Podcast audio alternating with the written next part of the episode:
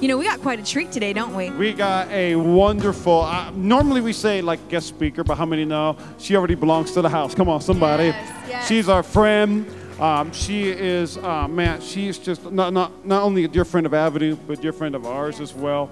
And she is, I would say right now, she is making such an impact in our city, exactly what our city needs. Even this last Friday, she spoke at a room of hundreds of influencers, hundreds of officials, and just heavy shakers, all that in our city. And she came in and she pastored them on Friday night. And so I hope you just allow your to open up your hearts to know that our speaker today is a safe person, someone that loves this house, someone that loves you, but also she wants to see the very best for your life. So we're in a super, super good treat today. We are. We realize that we could not do a series on healthy humans without bringing in Kimberly Malloy. She is a marriage family therapist. She is a champion for our city. Right. And like us, we believe that Christ is the center of our lives, but we are more than just spiritual beings. Right. We have emotional and mental and social health that God cares deeply about. Right. She is the founder of the Center for Relational Health here in Las Vegas. She's a champion for people. We were just having coffee with her a little less than a month ago, and she said these words, that I want to be in this as long as the days that I have on this earth. Right. That ambulance can come pick me up from wherever I am doing ministry at, wherever I am building people and loving people and seeing people walk in freedom. And so, Kimberly, will you guys give her a warm welcome to Avenue? Come on, we are everybody. So happy to have you with us today. Woo. Come on.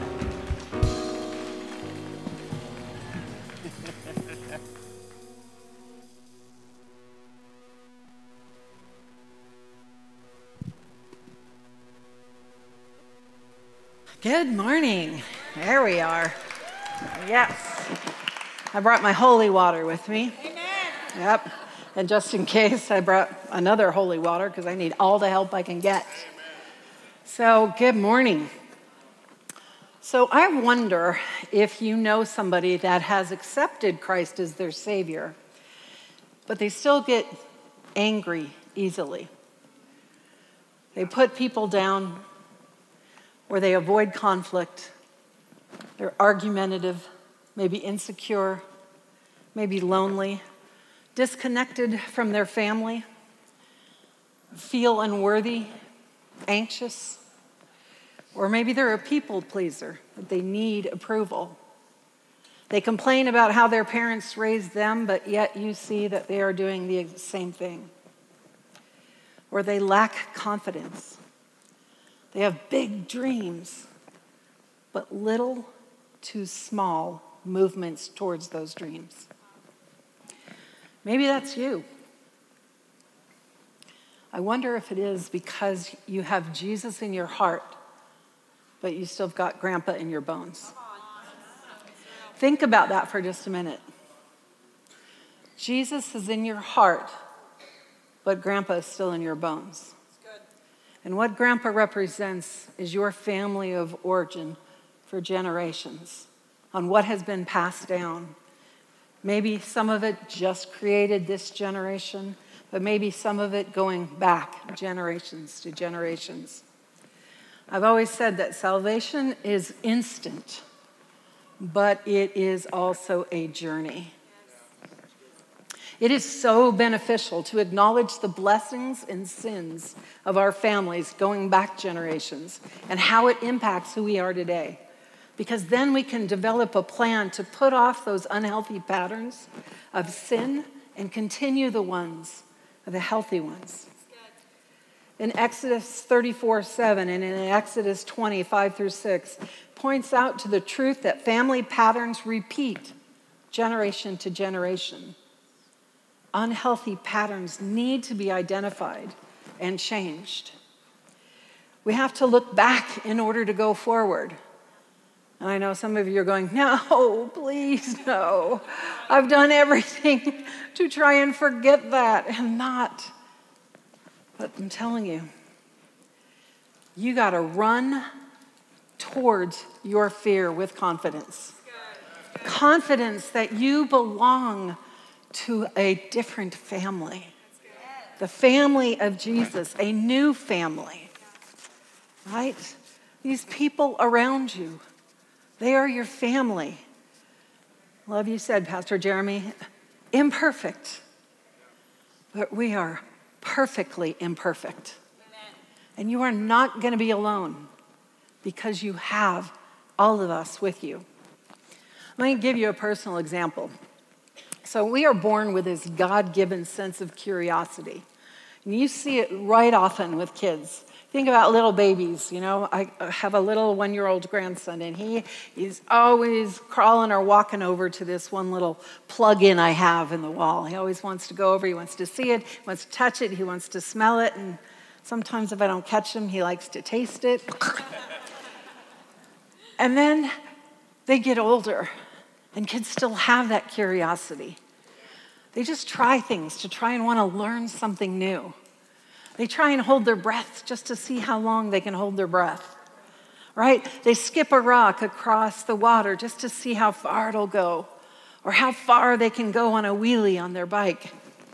See, in our family of origin where we grew up, we soon find out that curiosity is going to be nurtured or it's going to be squashed. When it's nurtured, you increase a child's sense of confidence. And for those of you with little ones in the room, please hear that. Allowing them to be curious increases their sense of confidence. It encourages them to know more, to learn more. Because curiosity creates engagement, and engagement creates connection. So when you have a little kiddo in this church that comes up to you, and it's not your little kiddo, and they say to you, you know, how come you have that on? Or why do you say that? That's them being curious. And it's a chance to engage with them. And when you engage with them and you answer their questions, you're creating a connection. And you are showing them that they are not only worthy, but they can ask questions to learn and to grow. One of our two most main basic needs is to love and to feel like we belong. However, that same curiosity can be squashed in our childhood. If you hear things like, don't do that, stop asking so many questions, you're going to get hurt. That's not ladylike. Don't talk to them. These type of responses can inhibit a child's curiosity. In fact, sometimes children will stop being curious because they want to stop hearing the negativity. This type of response can create isolation in that child, and sometimes a deep shame.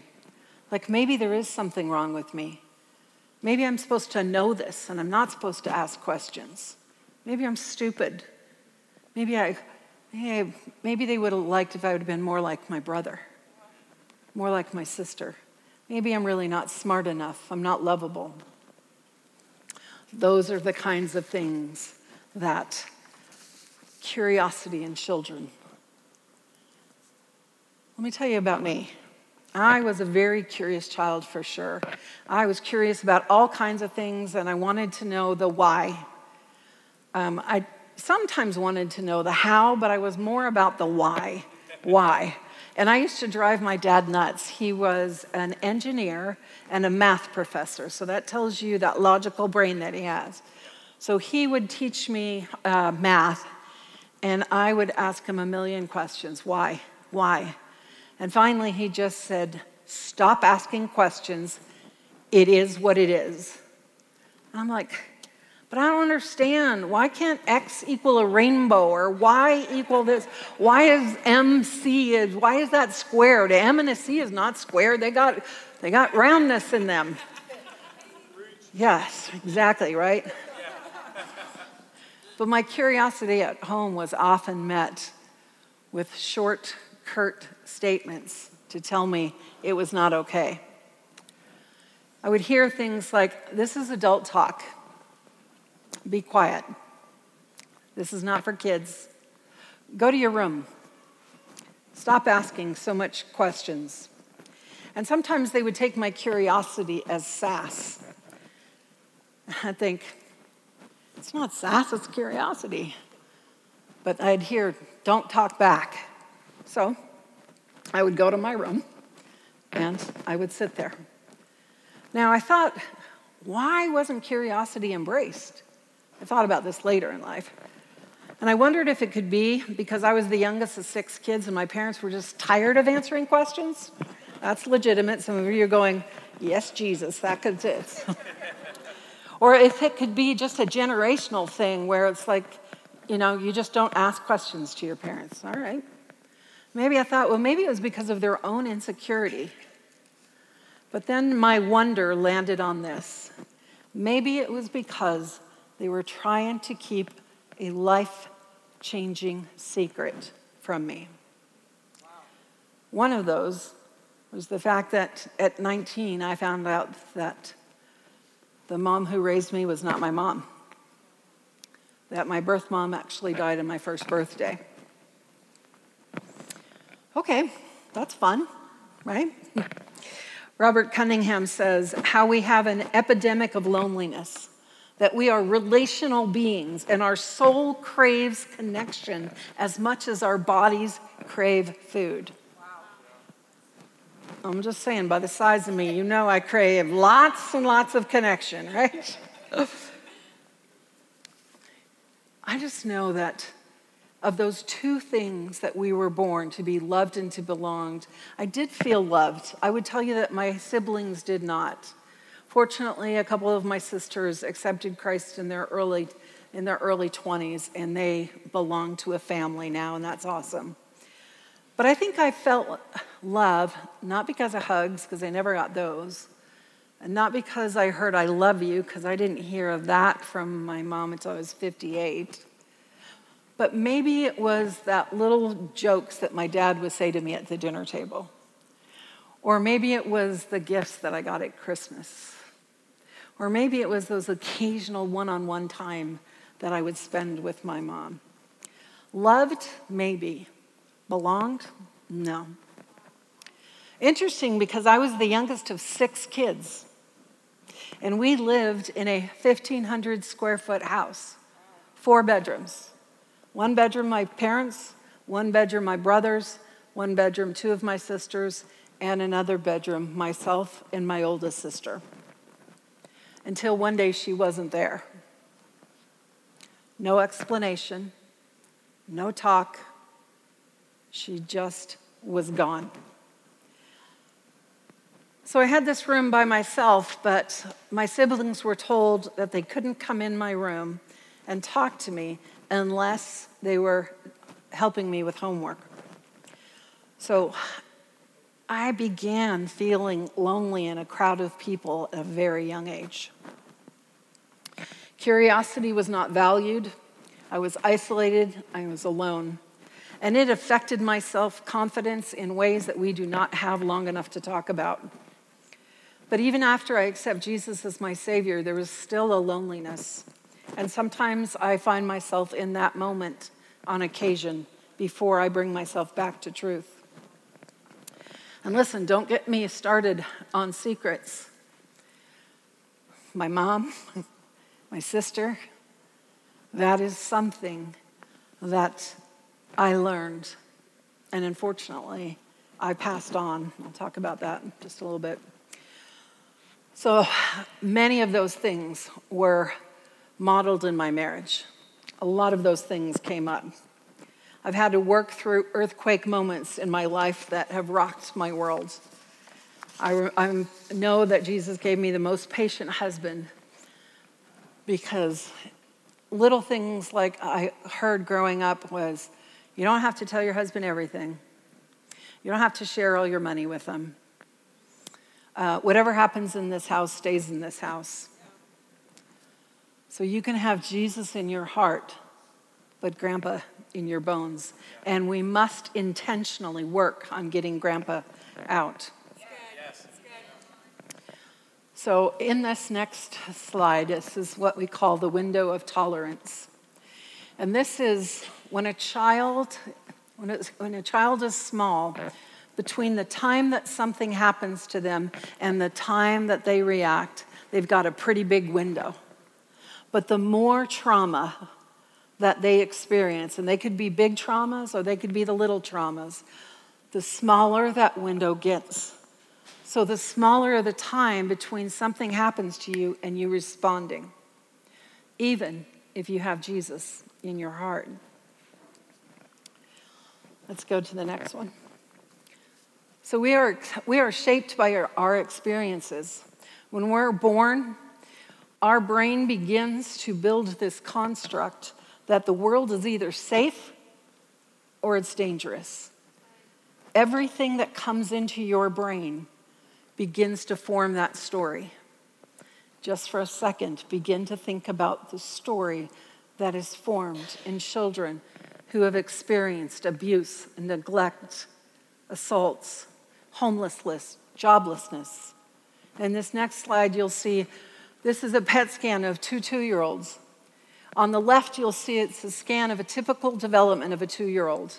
And the red area represents the most activity.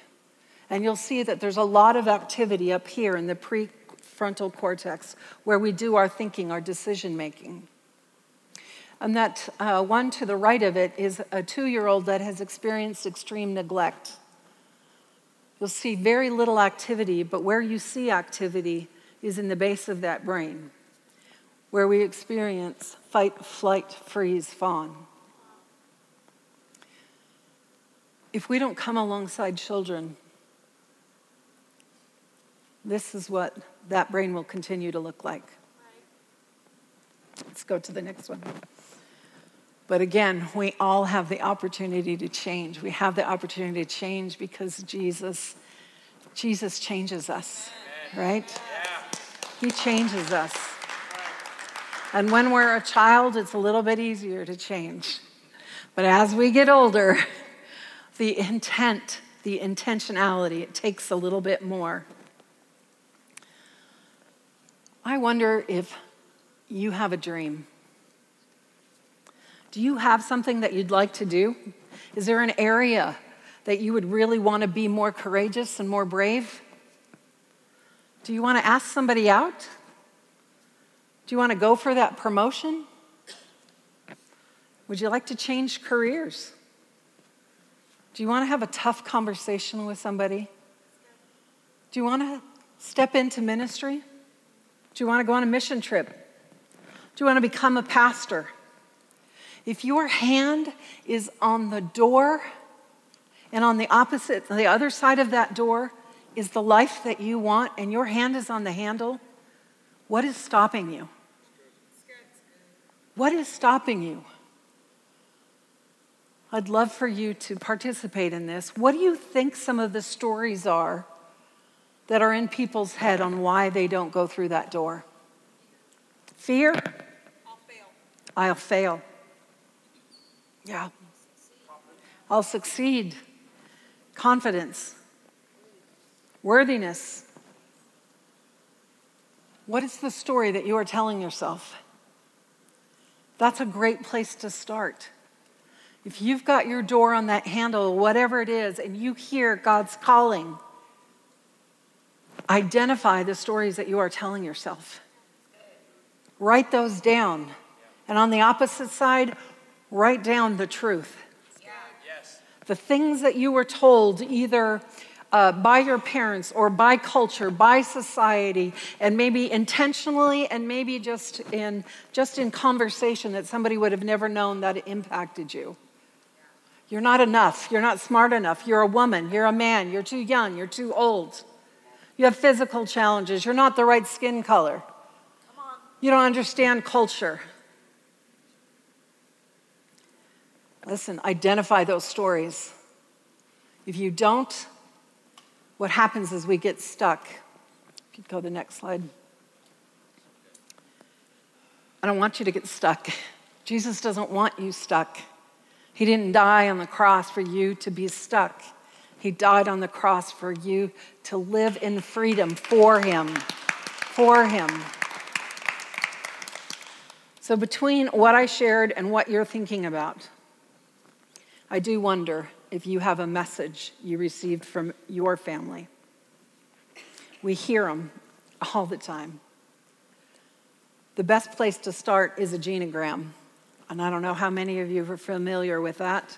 I don't know if you guys have talked about genograms or not. Okay, but what a genogram is, we use it in therapy to kind of document what your family looks like. So I'm going to just give you, so this would be my dad and mom, right? Oh, except that this isn't my dad and mom, because my dad, I found out later, was married to somebody else, and I found out my birth mother was married to somebody else, and she also wasn't married, but she, after she divorced from this husband, she got pregnant with a son. Then she met my dad, and let's see, she had a daughter with this one. Sorry, she had a daughter with this one. I know, it gets complicated, right? Families are complicated. All right. Okay, so then she had my oldest sister, had my second sister, my brother, and then there is moi. Yes, that's awesome, right? And so this is kind of how I start sessions when I'm dealing with a couple or even individual, because I want to understand this, right? So one of the questions that I will ask is I will say, okay, tell me, were you in contact with your grandparents? And if you were, I'd kind of put them up there, but I'm not going to just yet. And so you walk through and then you figure out what are the physical things that run in your family? Because you cannot be blind to that. Okay? And then, because sometimes it's passed in our DNA, and I'll talk about that in just a minute, and sometimes it is something that just happened, and I'll explain that in a second. And then I'll start saying, okay, in this family, what do you know about marriages? Who's divorced? Who wasn't married? Who had kids out of marriage? What were their sexes? Are there any addictions that run in the family? Right? A is an addiction. Is there any mental illness that ran in the family?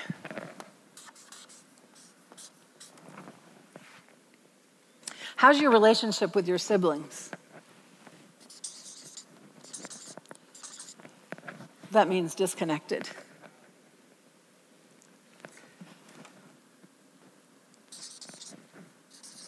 Let's be clear. Why is that? You begin to start breaking down what your genogram has done. So I've told you a little bit of my story. So I can tell you that secrets, huge. I just spelled that wrong. You're good. Thank you. I guess I need that computer with a little wiggly line. Secrets for sure. Certainly money. Certainly cut off. Because when my dad married the woman who raised me, he cut all connection with my mom. All my mom's family. And here's the thing, when I met my husband, I thought, this man is the coolest man ever, and he comes from this great big family. I want to belong a family. Remember my size, right? I want to connect. I want this family. And I was so excited because his family would do family events. They would have holidays together, and they do, what are they called? Family reunions. And I thought, oh, this is so cool. I had a desire for it. And do you know why I had a desire for it? Not only did I not have it, but get this.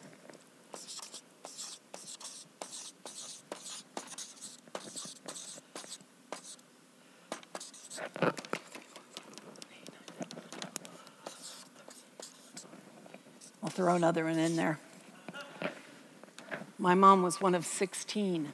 Wow. My birth mom was one of 16. That was passed down in my DNA to want to belong to a big family. I did not understand that until I did my geneogram. We don't always understand why we are the way we are. And some things are awesome, and I'm not denying that, and some things are tough. But genograms are incredibly helpful. I talk about, how did you see your parents fight? Well, that definitely played out in my marriage. How did you see them show love? Well, I'll tell you, this is one of those times where I told you I never really was hugged and I never heard I love you too. You can talk to my kids, and I probably went way the other way.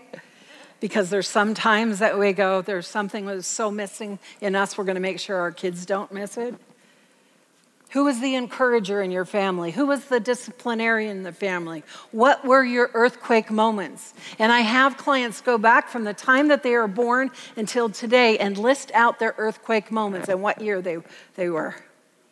And then I go back to each of the earthquake moments and says, what was your takeaway from that? Because the takeaways are important. The takeaways is, I learned I can't trust men.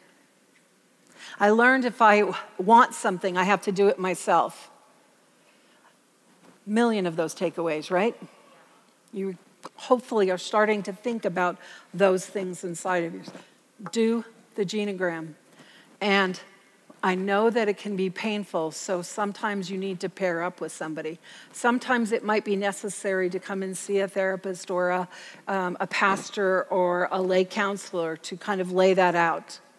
But always remember that that is where you came from, but that is not who you are, right?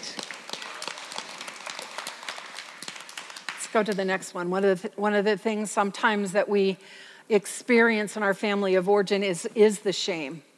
And shame is the intensely painful feeling or experience of believing we are flawed and therefore unworthy of acceptance and belonging. That's some of the thing that you will identify is shame when you go through your family of origin. You realize that's the way I am. That's why I always have to have the last word, is because in my family of origin, it was never okay for me to speak what my opinion was. Shame has so many different emotions wrapped into it. So many. It can be anger. It can be sadness. It can be insecurity. It can be isolation. It can be withdrawal. It can be perfection. The root of perfection is shame. You know, I've said that here before, and I will continue to say that, because perfection is about pleasing everybody out there. Striving for excellence is about you and your walk with the Lord and what God calls you to. Okay, let's go to the next one. And, yep, let's go. Oh, man. Does anybody want to walk around? All I want to walk around is with my holy coffee. I don't want to walk around with all that baggage. Let's go to the next one. So this is just a little bit of neuroscience in there. It's just a reminder that your brain gets and I love that God created the brain so incredible. This is his creation, folks. We are just starting to understand how incredibly wonderful and awesome it is. But every sensory input that you get, meaning everything that you see or you saw growing up, everything that you heard, everything that you felt, that you tasted, that you touch, all of those inputs on a daily basis, there's millions of them. Your brain has to figure out, is it safe or is it a threat? Because you walk into church and you say hi to somebody who is, maybe it's somebody you've admired from afar, and you wave and you say hi, and they just, and your brain is going, okay, what is that most like? That's exactly how my grandma used to respond to me. She didn't love me. She didn't want to talk to me. So you keep getting those inputs, and you see yourself back up from people. But you got to challenge them, because that's not truth. You got to challenge them. You've got to learn to be curious about that. Let's keep going. epigenetics. We're going to go on that. It's really just the study of changes in organisms. So when I first started in the field, I thought that, okay, if your grandfather was an alcoholic and if your father was an alcoholic and you're an alcoholic, then your kids would be an alcoholic, right? And I thought, whoa. But we see that, right? For generations, we see those things. So it's not like I'm imagining it. I just thought, okay, man, you just can't. But here's the thing that we understand is that some of these genes are passed on. But just because they are passed on does not mean that we have to actually turn them on. Right? And just because they are turned on does not mean that we can't turn them off. We made a mistake. We are not a mistake. We did something bad. We are not bad. Let's keep going. Understanding that the power of this information, if you understand and you look for your patterns, you can change your patterns. That's the beauty of it. Understand what is predictable. Understand that you know if you go in situations like this that it might stir up some feelings, but you can plan for that. You can go in with scriptures. You can go in with, listening to praise music on your way into that meeting, and that meeting can turn out way different. Yep. Let's go to the next one. We're just going to skip that one. And yeah, what is predictable is preventable. All right. Okay. So let's go to the next one. And that just talks about sins of degeneration. So we're just going to keep going. Yes, you think it's for you. It's not for you.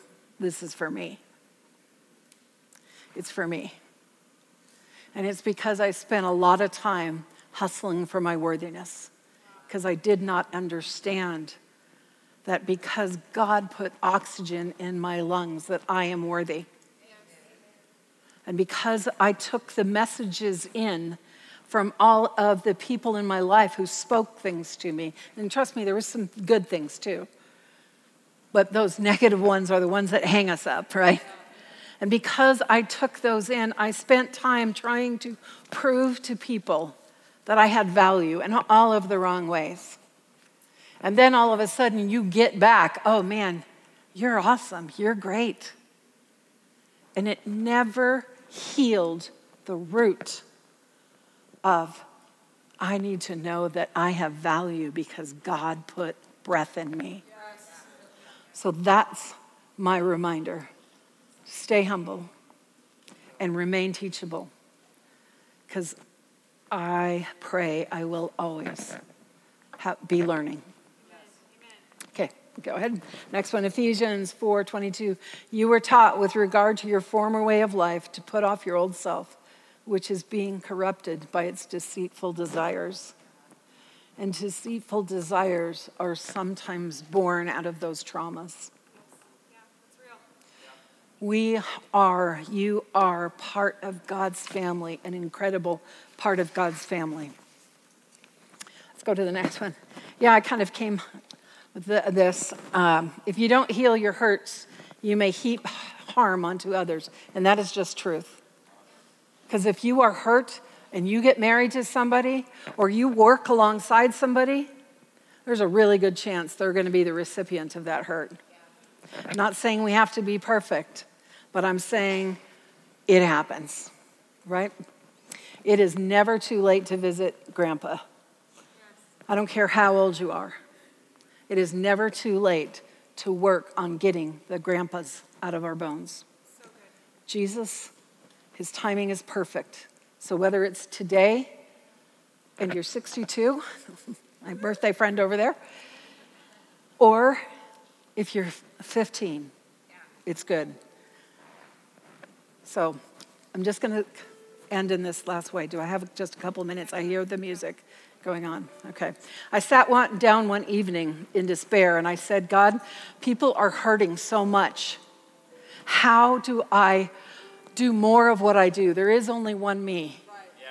And there are so many people hurting. I didn't have enough time to get people in my schedule. I didn't have enough time. My friends were in the same industry, didn't have enough time. And God led me to write down the word curiosity. And in that word curiosity, you can make 145 words. And then I wrote down heals. Curiosity heals, because I realized my inability to be curious made me sick. My curiosity is healing. And you put those two words together and you can make 3,400 words. So I'm going to tell you some of the words. I'm not giving you all 3,400 words. I'm going to give you about 40 or 50 of them. And you can see the words as I say them. When I sit and I can be curious about the stir in my heart, the hurt in my heart, and I can sit with my tears and I can cry, and I can cry out to the Lord, He's going to help me sort things out. He's going to help me sort out what's truth from fiction, what's pain from shame. And then I can see you in your pain. And I can sit with you. Because nobody in here needs me to feel sorry for you. Nobody in here needs a bless your heart. What you need is me to sit next to you and hear your story. And hear your pain. And we can sit together and we can figure out how we're going to heal that pain. And where Jesus comes in. And if you're having thoughts of suicide, I can say, no, stay here. Stay here. Let us care for you. In our curiosity, we can combat the enemy. And instead of the destructive riots that we saw on TV, that we can come together and pull together and scour our resources, and we can go to the highest courts and we can change the insanity in this country. And we can bring healing. And you know what? People are going to see us and they're going to say that there's something different about us, that we can come alongside them and we can care for them too, and we can hear their story. Yes. And together we can count the cost of change or the cost of staying the same. And instead of being anxiety as being contagious, healing, healing can be contagious. And you know what? We can heal our city. Yes. And in this world, you see city. Yes. And you not only see city, but you see the U.S. Yes. Yes. Curiosity heals. It will heal. Yes. We will lean more into Christ. We will lean more into His Word and what it says. And I'm just wondering if you would just do me this one favor, if you would stand up and if you would link arms, because I want us to practice holy curiosity. Holy curiosity. Because do you know that the root word of curiosity is cure? Yes. Cure. To care about and heal. Yeah. And when we link arms, we're not leaving anybody behind. That's right. We are all going to glory together. So Pastor Jeremy, would you come up and pray? And I also want to point out that in this word, curiosity heals, is a beautiful name of God, El Roy. Yes. He is the God who sees. Yes. And He sees you right now, wherever you are at, and the pain that you have, in the story that you are brought up, whether it's from generations ago or it's in this family. He knows the story you tell yourself, and He wants you to quiet it down, turn it off, and to be healed, and to care one for each other. Yes. Can we pray? Every bow heads, close your eyes. I feel like the Holy Spirit is giving us permission to identify and to heal, to turn off that, whatever that is for you. Turn off those. Some of us, sometimes we call it the DNA. Generational curses, the negativity that we just are ashamed of. I feel like that you have permission today to allow the Holy Spirit to identify and to heal your heart, to heal our minds. Man, I love that. The Holy Spirit, we thank you.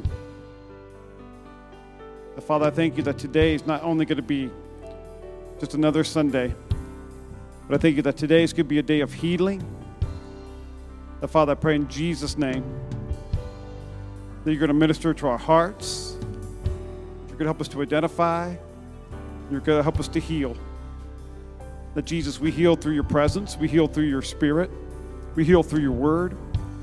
The Holy Spirit, we heal through community, healthy, life-giving community, through counseling. But Father, I pray today, let today be the first step we take. And can I say, rewriting what gets passed down. That yes, struggles and temptations make it passed down, but holiness and purity, kindness and love. The Father, I pray, may that get passed down to our children, and our children's children. The Father, I pray in Jesus' name, you have permission to heal today. You may feel like it's gunk from the drain, it's just garbage from hidden deep within, but the Holy Spirit is saying, that's what I died for, that's what I came for. I want to heal you, I want to restore you. It is okay to get curious again. In Jesus' mighty name. Man, if you're in this room with every head bowed, every eye closed, you want to give your life to Jesus, I'm sorry, friends, but it's not a private matter. It's a public thing. And so if whether you're linked arms or you're holding hands, I just want you to kind of squeeze that person next to you and say, that's me. I want to give my life to Jesus. I feel so broken. I feel so ugly. I feel so dirty. But you could just go, and I want to give my life to Jesus. I want us all to pray a prayer together in our hearts.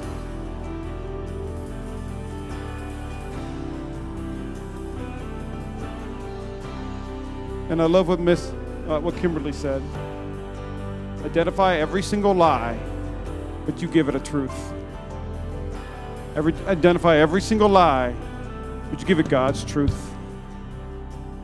That I'm God's masterpiece, fearfully and wonderfully made. That by his stripes I am healed. It is not by my works, but it is exactly what Jesus did on the cross for me today. For me to be healthy, for me to be whole, for me to be holy, for me to be pure, for me to be a man of God, a child of God, for me to be a mentor, for me to be a coach, for me to be a pastor, a teacher, for me to make a difference in my workplace, for me to make a difference in my home, for me to be the priest in my home, to be the worshiper in my home, for me to be exactly who God has called me to be, starting today for his praise and his glory. You're not mom, you're not dad, you're not grandpa, you're not grandma.